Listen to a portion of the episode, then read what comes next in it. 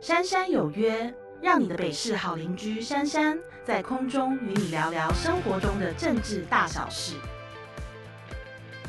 说到政治，你想到什么呢？吵架、对立，还是吵架？总觉得台湾政治乌烟瘴气吗？别担心，珊珊不会约你来吵架。在这系列节目中，让北市好邻居珊珊用轻松且客观的态度，带大家一起探索生活，拥抱台北市。今天要聊什么主题呢？又要约谁来聊天呢？选举可以说是台湾人民生活中的重要日常。而台北市长参选人黄珊珊将在节目中与政治小白 Molly 一起聊聊台湾选举文化，与他一路从市议员到参选市长，超过二十四年的选举经验。这段期间，他深刻体会了哪些台北市民的生活大小事呢？现在，请听众朋友们跟着我一起赴约吧。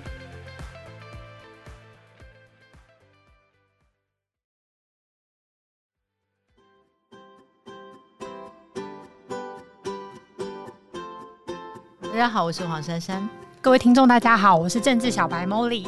今天很开心可以跟就是珊珊有约，因为在跟就是珊珊约之前，我也是拜读完了就是珊珊的书啦，就是最近的人生，因为想说哎要访问，要说作品，不能说作品哦，不不能说书是不是？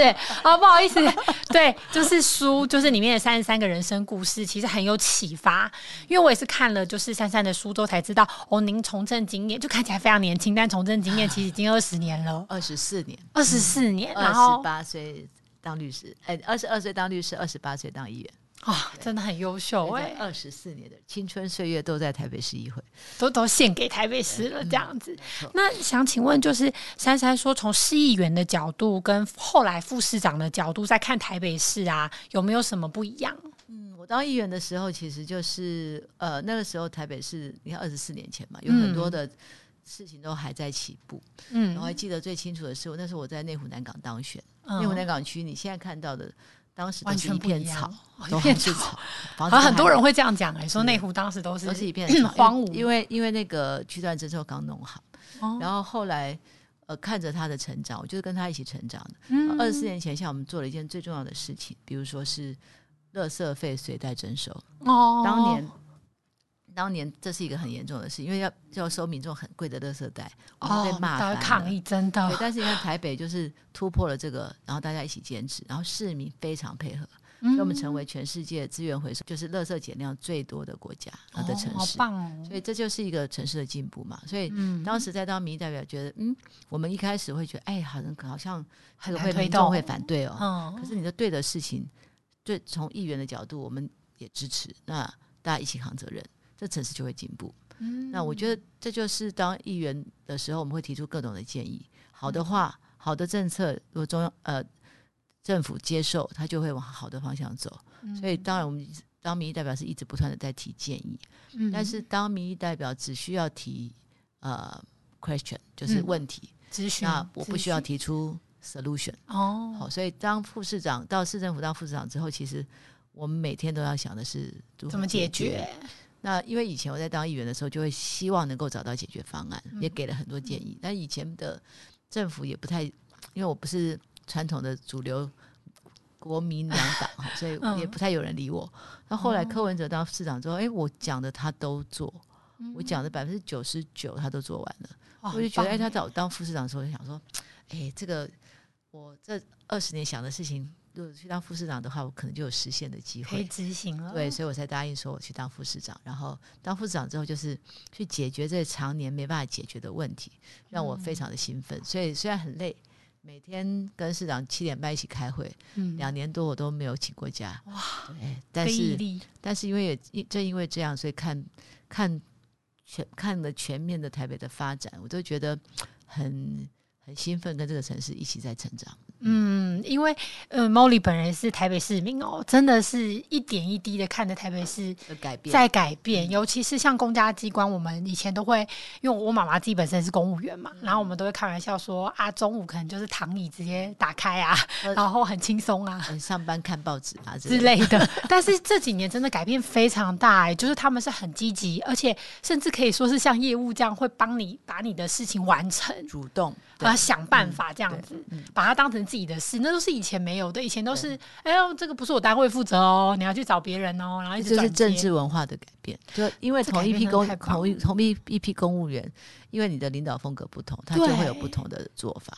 然后最重要是，当大家都把市民当成第一的嗯的对象的话，其实你就会改变你的做事方法。真的，而且连市民感觉到之后，也会开始体恤公务人员，因为以前会说啊，他们都最凉了啦，反正就是想办法，反正我们有缴税。但是现在的语言都改了，我们同才之间他们会说，哦，现在公务员很忙哎，什么市政府都还要加班，台北市政府最忙。对啊，我觉得那个文化是真的，真的有很明显的不同。市长那时候请我当副长的时候，他传了一个简讯给我说，欢迎加入全台湾最辛苦的 市政团队的团队。真的是最辛苦的，嗯，非常非常累，但是很有成就感。尤其是我在当副市长有两两年十个月嘛，但是我有两年半都在防疫。那防疫就是全动北市要动员，而且上上下下要万众一心才行，所以齐心合力都是真的基层的同仁非常的帮忙，对大家没有恶化，只要是一个方向一直往前冲，所以感觉当副市长当然比当议员更有成就感。真的很棒，而且其实我看就是珊珊的书里面，他也是一个非常非常特别的政治人物。因为通常我们有印象议员就是咨询，可他真的很特别，是他很坚持，除了咨询都还要再配解决方法。那即使不是他任职的范畴，可是就如同我们政治文化，我一直强调说，我们不要当酸民，我们自己其实有力量。当我们愿意去呃重视我们自己的票，然后去认识、深入认识每一个候选人，他过去的经验跟他做事的风格，那我们才可以影响更好。的未来，其实我们都要当责不让啦。我觉得这个蛮重要的。那也想要问问，就是就是珊珊说，那如果未来您如果真的哎刚好这个机会就是在市长这个位置的话，您会希望如何让台北市可以再更好？我觉得现在我们已经是一个比较好的状态，嗯，相对好了。我们相对是第一个，我们没有政党对立，然后在这个市政府里面，蓝绿的哦局首长都有。然后第二个，大家在讨论的时候从来没有讨论过政党的角色，所以做事情大家都是以市民为本，所以这是一个相对比台湾其他县市，我们其实是我觉得算是蛮健康的一个地方。对，我会延续这个政治文化，这个文化。所以你用人就是以用人，其实我后来当副市长之后，我才因为我以前也没有管理过这么大的部门。对，那我当副市长其实我很紧张，因为我以前是管管助理啊，管管什么，后来当了副市长，因为发现其实。领导人要做的事情很重要的一点是用人，嗯，第二个是资源分配，嗯，然后最重要是轻重缓急，你要知道哪些事情要先做，哪些对比较急。那你只要会做这些事情，然后会指挥调度，然后沟通协调，其实领导就可以完就可以完成一个很大很大的任务。嗯，所以如果要做的话，我觉得台北市怎么样去用人，让每一个人都觉得，尤其是我们优秀的公务员，嗯，让他觉得说你不需要，你不需要。啊，去逢迎拍马，你只要把事情做好，你就有机会能够升迁。所以，像在现在台北市政府里面，你如果要升等的话，哦，其实是要投票的，不是首长、局长说你升了，你升就升。嗯，所以他还是要经过就公平、公开选。所以常常常常有一些 人遴选呢，市长喜欢的那个都没有当选。所以以后不见，就是你不是市长，你就是不是用人去判别所以后来发现，有一样有一个人就来感感谢感谢市长，说他谢谢市长用这个机制，因为如果不是这个机制的话，可能永远升不到，升不上去，没有被没有被看见。对，就你先要让人觉得公平，对他就会在他的工作上努力，努力，他就不会以好看长官的脸色为为每天的目标，不会努力在拍马屁，这样他就会去努力。改善人民的生活，嗯，建立更好的制度，所以他慢慢慢慢改变了这种文化，他就会成为他，我觉得会变成公务员文化的一部分。他就哎，他对他的职务有一些成就感、有成了，对，然后他就慢慢就变成一个很骄傲的，嗯，然后他有骄傲，他有成就感，他才会更尽力的去做。对，我就觉得就是一个良性的，就正向循环。对，所以这个是第一个，一定要把人哦公平的机会对把维持住。第二个。政府所有的东西就是公开透明，嗯，这个部分的原则，就以前做不到的，对，这个公开透明让大家都没有话说。对，第二个、第三个就是不要把官哎市府当成官僚，嗯，因为我来自民间，我们当议员的时候就是最讨厌这些官僚嘛，对，每天推推来推去，不是啊，我说呃就放着两很久没有处理这样，对，就是从爱跟同理心，你如果是那个市民，你会你会忍心让他跑三四个地方去处理同一件事吗？不会。那你不会的话，就我们回过头来用异化的方式，用各种的方法，对，减少人民的负担。所以，当你用爱跟同理心的时候，你就不会坚守你自己官僚的态度，嗯，你就可能会变成一个服务的团队。嗯，所以我觉得这个是，我觉得这八年有做到这件事，那这个这件事情要延续下去。那最重要的，还重要，还最重要一点叫做联能。连连，嗯，还要能连接，然后能力，对，你要至少台北市，我认为大家不会认为说台北市任有任何贪污啊、舞弊啊，或者是重大 弊案很难。第二个就是啊，你还是要有能嘛，你只有干净没有用，你干净就是很干净，然后不粘锅有什么用？对，还要能够去去去解决问题。问题，像我们今天讨论的，就是哎，像一个叫北投市场，是五百多摊，嗯，他们。老旧了需要改建，你五百多他要一摊一摊去跟人家讨论啊，你要不要迁走啊？很多人他都不愿意啊，所以你一个事情你要可能要磨个三四年，磨完之后，哎，我帮你盖一个中继市场，你搬出去，我帮你修完，你再搬回来，好不好？嗯，磨到现在，他们终于要去中继了。对，你说这不是一个，你先说啊，你不要，你不要就算了，嗯，哦，你不敢不改建，那我就强迫你改建，不可能嘛？你要一个一个去花时间，所以。连还要能，嗯，哦，不是只有你不，呃，一届不取，但你不做事啊，对啊，对，然后什么依法行政，依法行政就依法不行政的意思，就是我这次什么时候不做，我依法躺在家里。所以除了连还要能，嗯，你要能解决他的问题。所以政治文化其实我觉得不要讲什么很伟大的，其实就是这几样东西：用人、资源分配、轻重缓急，然后连能，连能，然后最重要是你要能够用爱跟同理心。当那个市民，你用那个市民的角度来看，你就知道你要做什么事。没错，所以其实每个人都会知道，他只要愿意去有个同理心，他就知道。对你用同理心就知道，你就不会同一个东西要叫人家签三次啊。对啊，真的，我觉得这个真的非常重要，因为我相信在台北市的这样的一个改变，政治文化其实不只是政治，它可能一直下放到企业、到民间很多团体，它其实都可以做一个改革。没错。都会做一个学习跟调整，尤其像就是三三书里面有有句我呃，因为有三十三篇嘛，我记得有一篇是印象最为深刻，就是就是三三或者说以年轻人为师，就会更愿意给年轻人机会，或者在现在的呃可能呃工作过程中，是不是有看到一些优秀年轻人？我觉得年轻人，大家就说，哎，我们这个年纪，他说啊，现在年轻人什么草莓族，我觉得才不是哎，因为刚好相反。因为他们的世界，新的人，新的世界，他们其实他们比我们辛苦。因为我们当年只要考，让我考上律师，我大概就可以做到八十岁了。然后我就开始，我就那时候我我们成长年代是台湾前烟角木的年代，所以我只要努力，我一定买得起房，我一定买得起，生得起小孩。可是现在年轻人反而是在整个全世界都是一样普遍的年轻人低薪，加上说竞争力老的还没退，对，像我对，他其实是在一个。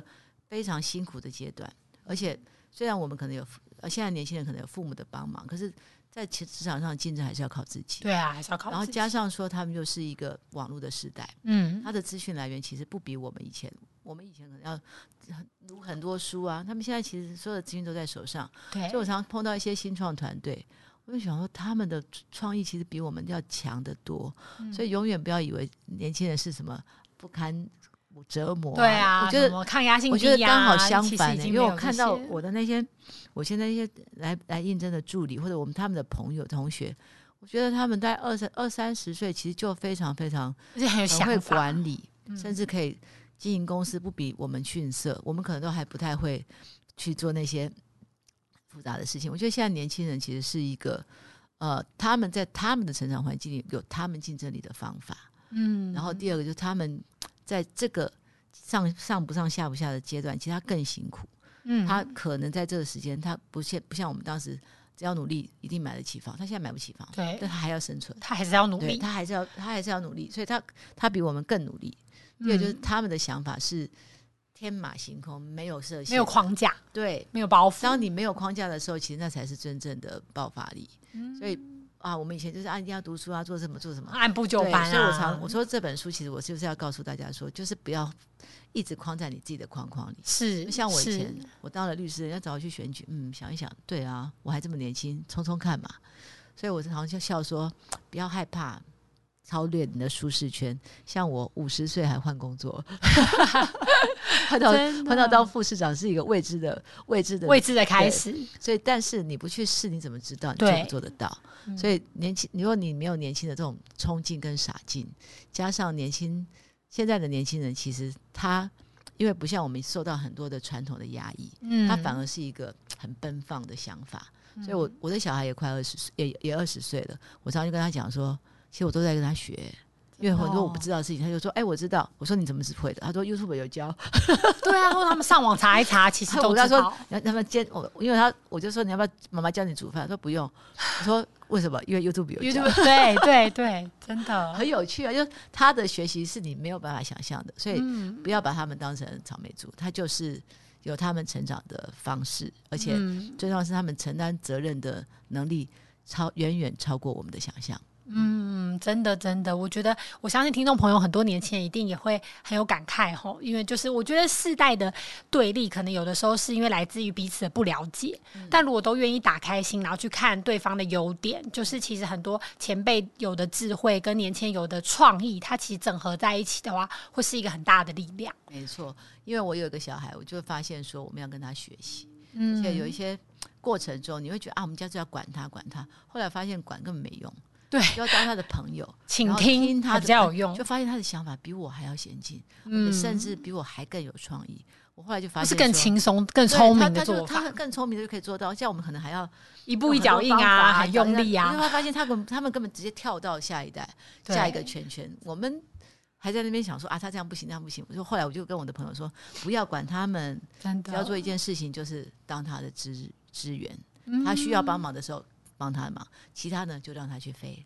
真的，这样真的很棒。觉得就是年轻人也都看得到未来了，而且真的要让年轻人的角度来看事情，否则，比如说像我们在我在整顿商圈对市场，我常跟他们说，如果都还是现在这样子的状态，没有没有机会。嗯，有一些年轻的第二代愿意进来管。对他愿意投入，哎，那个市场就整个翻掉了，真的会哦。对，然后那个他把他的店改的美美的，然后他还帮他们写网站，然后再帮他们做什么？做成平台，然后再去结合，还接网络。传统市场接 Uber 一直有没有很酷？哦，就 Uber 一直帮他买菜，然后大家他们就年轻人那边跳跳跳跳跳，就是不是有全联的，连传统市场也可以。传统市场有他们点，他们反而二代就开始，第二代的年轻人厉害哎，好创意哦。他不需要我们这些老人家去帮他们烦，他们自己会找出路。对，他们帮最如果一个一个一个商圈一个市场没有年轻的店家，没有年轻人进去的店，就没有新就不会有就不会有未来，很难转变。是的，没错。所以，我们一定也要更能够接受很多的创新跟很多的改变，我们才会影响不同的未来嘛。那也想要问问珊珊说，那因为政治呃。资历那么深，二十四年。那在这过程中有没有特别，就是说欣赏？因为有的时候我们都会一直只是就网络打开政治都是攻击。可是我比较好奇，就是珊珊有没有欣赏台湾有哪些政治文化是你喜欢或是你讨厌的？你看到的你的角度？我觉得台湾最大的问题就是我们每天都在斗口水。然后蓝的绿，可惜还要辩论，打开都在辩论。不然就是现在选举嘛，就要弃保哦，三个萨卡都啊，谁拿多少谁就会输。嗯，我想说奇怪了，好像也不是球赛哈，也不是在差对，所以今天我所以我就说什么呃，还没开始比赛就开始搞气保，就是很没出息啊！你都不努力。对，后来我的朋友就我们后来就想讲了一句话，就对你只想分我的钱。然后你都不想努力去赚钱的，就这些票在这里，你就想说我一直分票，但是你不努力，就想要就想要把人家的钱分过去。就是我们最大的问题是我们就是一直涂颜色，嗯，然后你混淆视听，混淆视听。你要投我的票的原因不是我多好，而是因为你是什么色，嗯，因为我是什么色，所以你只能投给我。嗯，同样的就是另外一边也一样，当他们两边一直不断的这样涂的时候，台湾就是停滞啊。对啊，因为你你当选了，我不服；你当选了，我也不服。你做的事情我全部不认，所以市政没有延续，国政也没有延续，就每个人出来就把前朝推翻掉。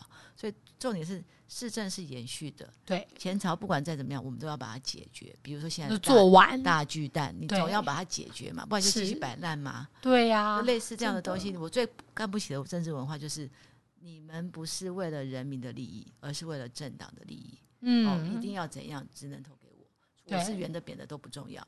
嗯，然后你就你推个西瓜也得选你这样。嗯，然后第二个就，然后大家中有中间的选民，中间的选民才是台台湾的未来。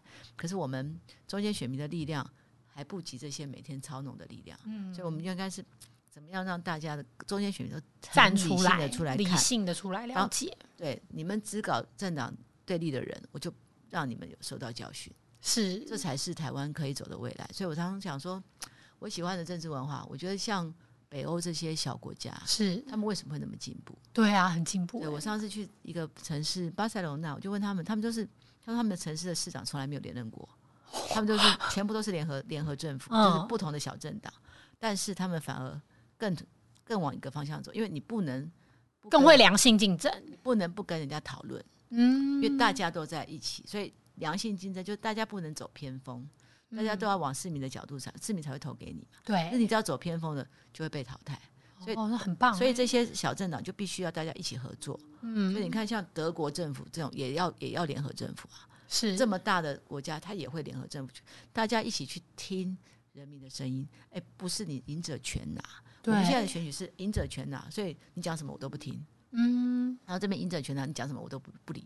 所以变成是另外一边的一半的人就不服气，对，另外一半人也没有被照顾，对，同样的颜色我才照顾你，你没有不同样颜色我就不理你，就你把人民分两分成两边，嗯，那人民自己自己也很乐于被操弄，也自己分成两边，真的要觉醒，就是人民自己先不要分两边，对，人民就站在中间看你们要不要往中间走，是。要不要跟对方讨论，你们要不要跟对方合作，人民的利益往前走。是，如果都不行的话，我就不要选你们。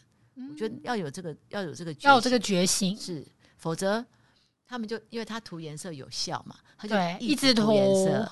你要让他快嘛，又简单，没有用了，以后也没有用了，他才会走到中间来，不要走偏锋。是，而且我常以前在讲的一件事情，以前陈水扁当市长当的不错，对，可他选总统没选上，所以他就发现走偏锋才有效啊，我就走对立。对啊，所以就每天搞对立。那同样的，哎，我要我要走对立，我才能当选，所以我就每天搞对立。所以两边都每天搞对立。嗯。但是我觉得好处是，台北是在八年前已经放弃了对立。嗯。八年前大家选择了柯文哲，四年前又再让他连任。台北其实八年来已经慢慢的排除了这两边。对。现在这两，现在这次选举，这两个政党又开始又要把大家 又再把他拉回来，洗回去那个，我就觉得。那就看看台北市民的智慧，是真的，真的。我觉得由刚刚珊珊的分析，其实我们有没有听众朋友有没有感觉到，有的时候我们在呃骂政治，或是觉得政治人物怎么样的时候，有没有发现其实是我们在决定这个文化的？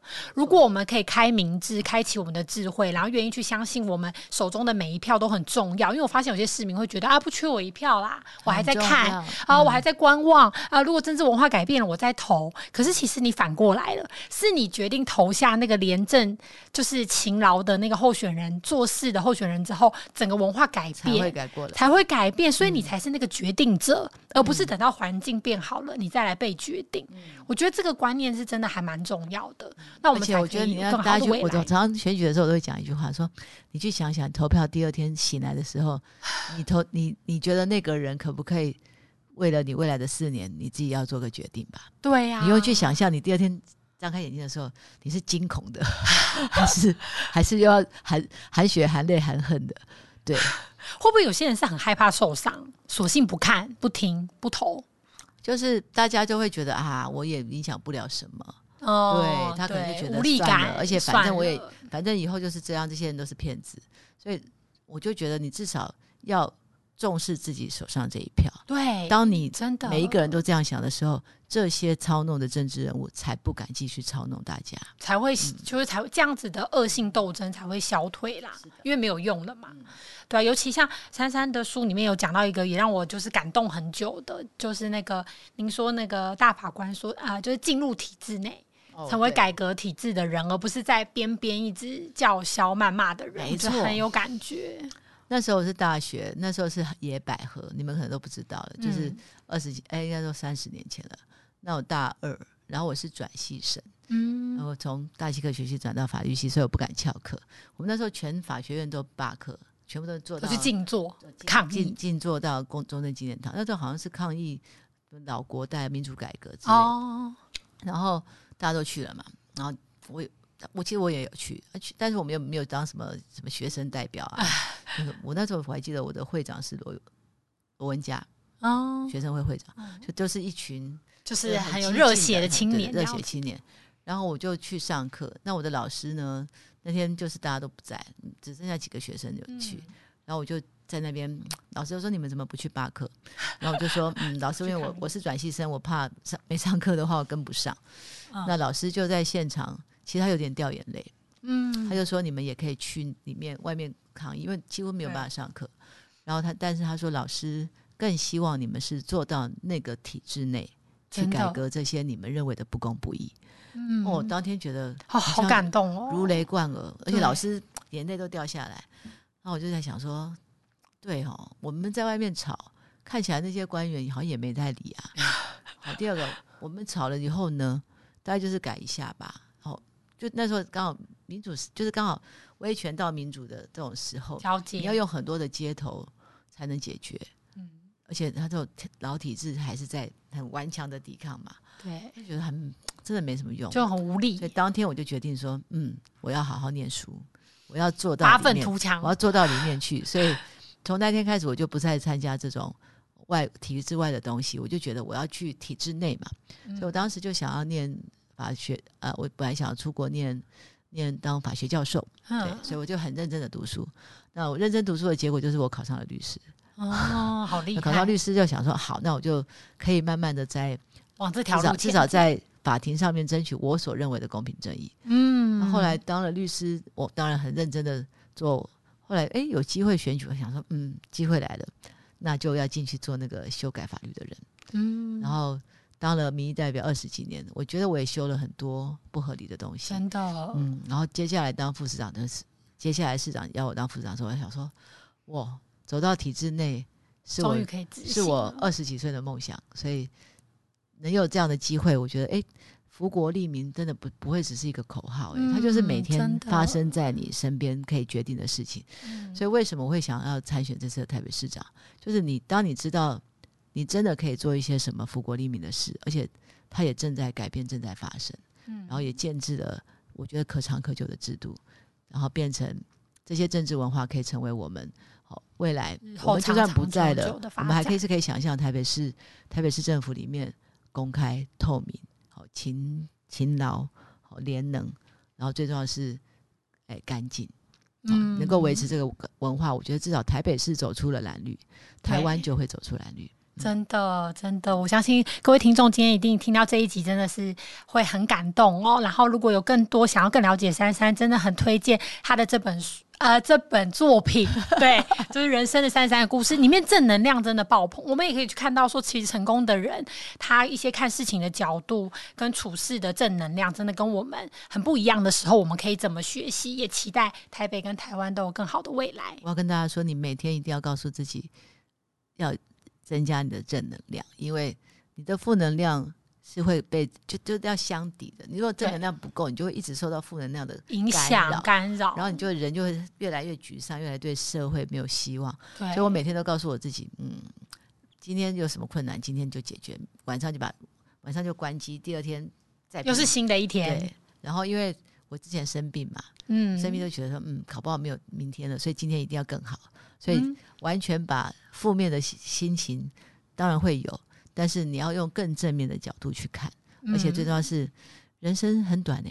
对啊，每天那个那么沮丧要干什么？每天就是很快乐，快乐选举，开心投票。嗯，没错。所以祝福各位听众朋友都每天快乐哦。我们下期见，谢谢，谢谢。